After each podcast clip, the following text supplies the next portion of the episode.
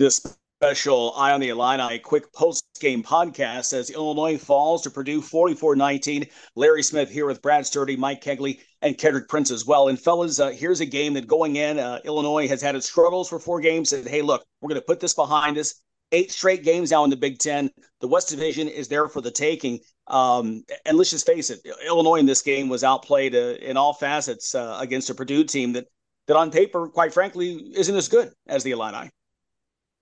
Yeah, it was really bad. Very disappointing result for Illinois. I mean, this is not a very good Purdue team. I mean, when you lost to Penn State, you said, okay, well, you know, Penn State's really good. They're ranked sixth in the country.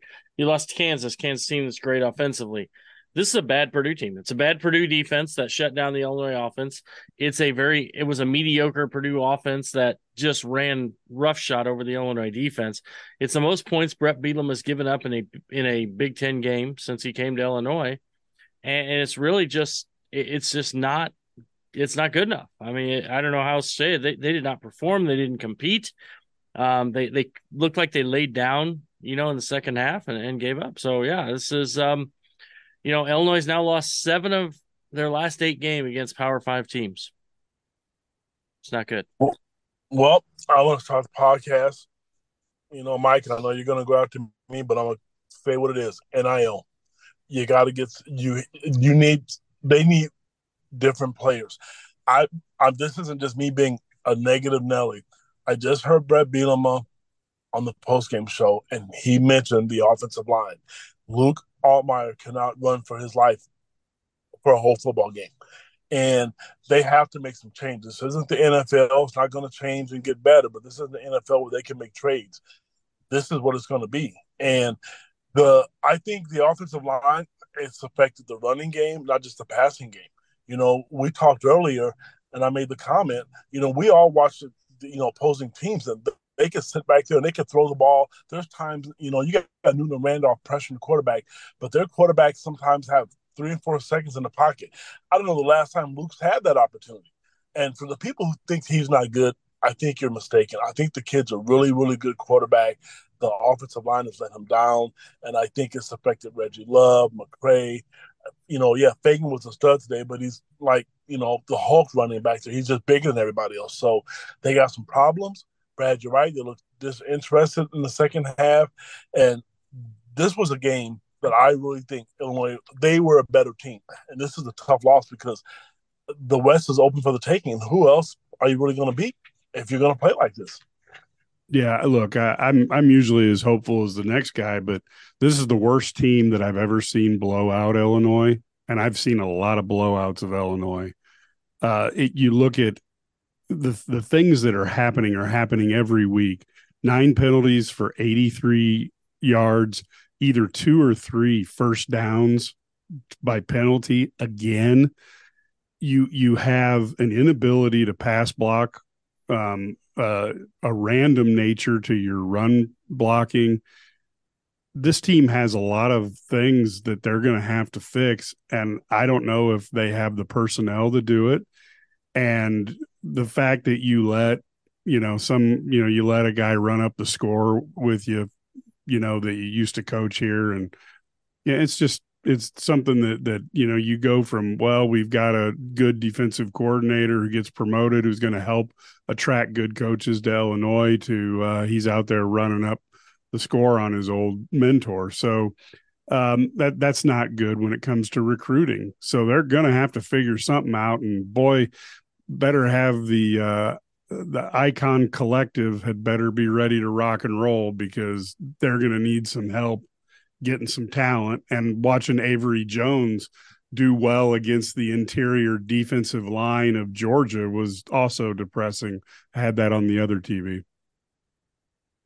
Well, to your point, this Purdue defense, uh, Ryan Walters, look, has not set the world on fire this first uh, month um, as a Purdue head coach, but uh, he had Illinois' number on this one five quarterback sacks by the Purdue defense, seven tackles for loss one of those sacks forcing a fumble of Luke Altmyer near the goal line, which Purdue fell on for its first of uh, of infinite number of touchdowns on this day. Is again 44-19 purdue wins four consecutive years over illinois for the first time since 2003 through 2006 and they've now won uh, the last four in a row of course overall. Um, they're they're uh, it's their biggest blowout uh, win over Illinois since they won in Champaign in 2018, 44 uh, to to seven. Um, you know, you, when you talk about this you look up some of the numbers here. Luke Altmyer, when he was upright and did have time to throw, um, didn't have a bad day 16 to 25, 202.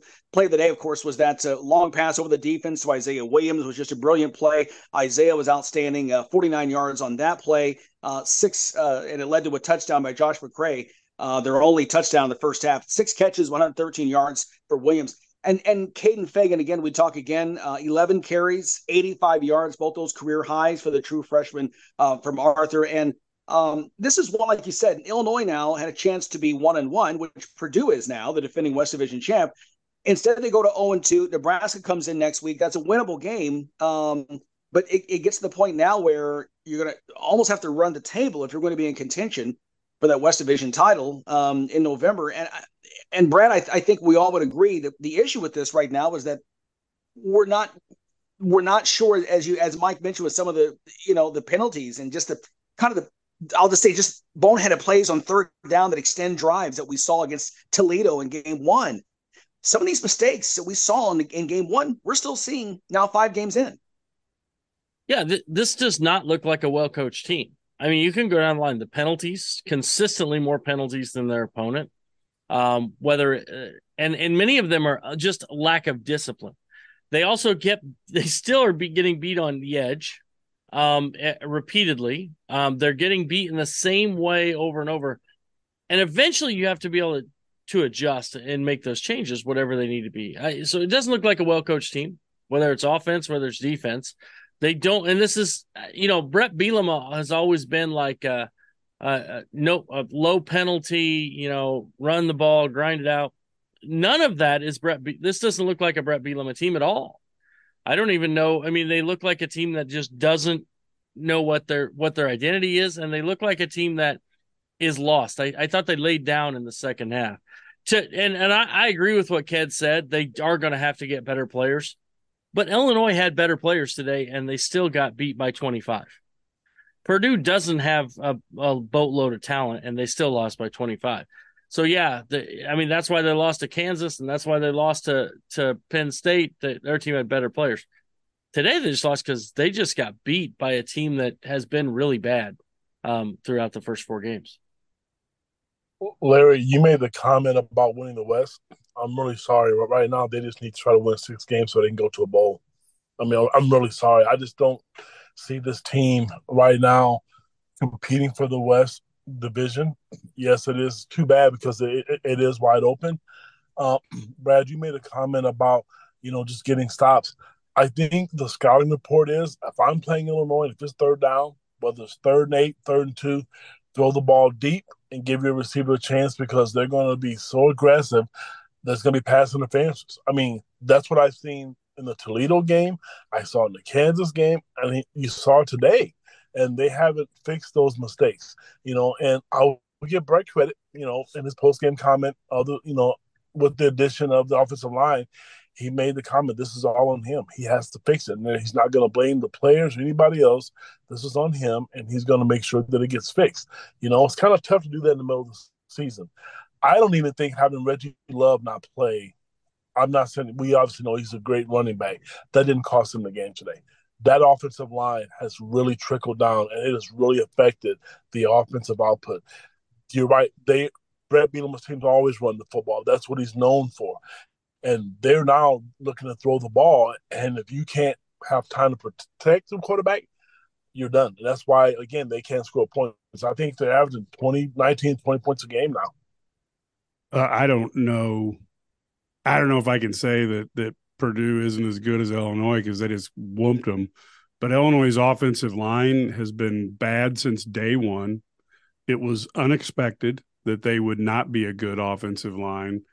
And there's been no fixes. And you either get guys to play better or you do what Deion did uh, against USC today, where he brought in a kid who hadn't caught a pass when they were down big time and the kid finished the game with nine catches and 174 yards of receptions and a touchdown you know, at some point, I guess if you're getting, you know, if you're going to put Luke in the hospital, and this was the third game out of five that he was favoring his right leg limping, um, you, you, might as well see if if anybody else can do better, and maybe they shock you because it seemed like Deion wasn't playing that kid, and he looked like all world against USC, and I would certainly say that you know as bad as USC's defense is, you know, um, you could try to put somebody in against the Purdue defense and see if they can block. It's not like you're playing, um, you know, Michigan or somebody like that. I,